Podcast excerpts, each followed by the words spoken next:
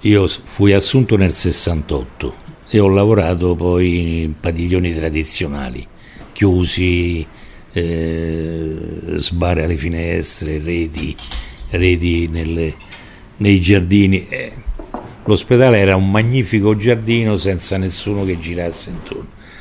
con tutto quello che succedeva all'interno dei reparti.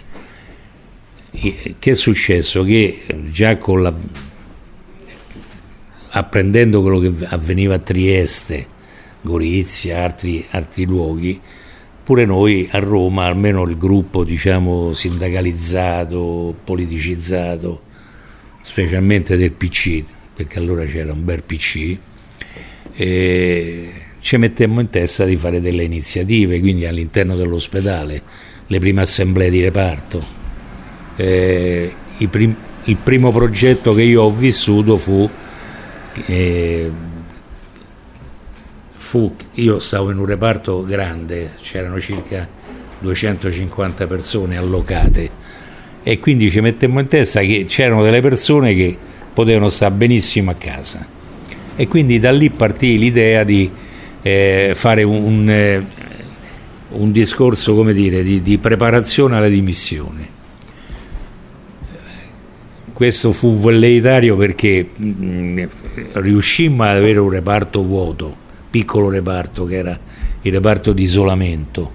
che però era chiuso e quindi non veniva mai utilizzato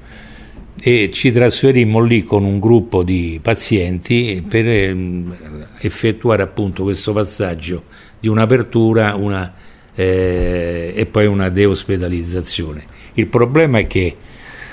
eh, fino a lì ci eravamo arrivati, solo che non avevamo gli strumenti che erano necessari per farla efficacemente. Li hanno scelti loro? Hanno scelti eh, i medici, per cui ci hanno dato invece di quelli di quei pazienti che potevano effettivamente essere dimessi, ci hanno dato i pazienti che più davano fastidio o che quantomeno creavano grossi problemi. Però, in che anni più o meno? Questo nel 75. Eh, per cui non ci scandalizzammo neanche di questo, l'importante era partire con questo nostro progetto, che però cozzò contro il fatto che eh, fuori non avevamo nulla, eh, le famiglie rifiutavano i pazienti, per cui se non c'era quel supporto a cui faceva riferimento Tommaso adesso, eh, di, di operatori che gestissero fuori, eh, la, la, gente sensibilizzata a, a progetti di, di, di, apertura o quantomeno i, i matti escono fuori dal manicomio, mettevano ancora un po' di timore, però eh, questa cosa andò avanti levando le sbarre alle finestre, eh, liberalizzando un po' tutti, dando dei compiti di, di, di autodeterminazione eh, all'interno del reparto, quindi chi si occupa della cucina, chi si occupa di determinate cose e andammo avanti per un po' di tempo.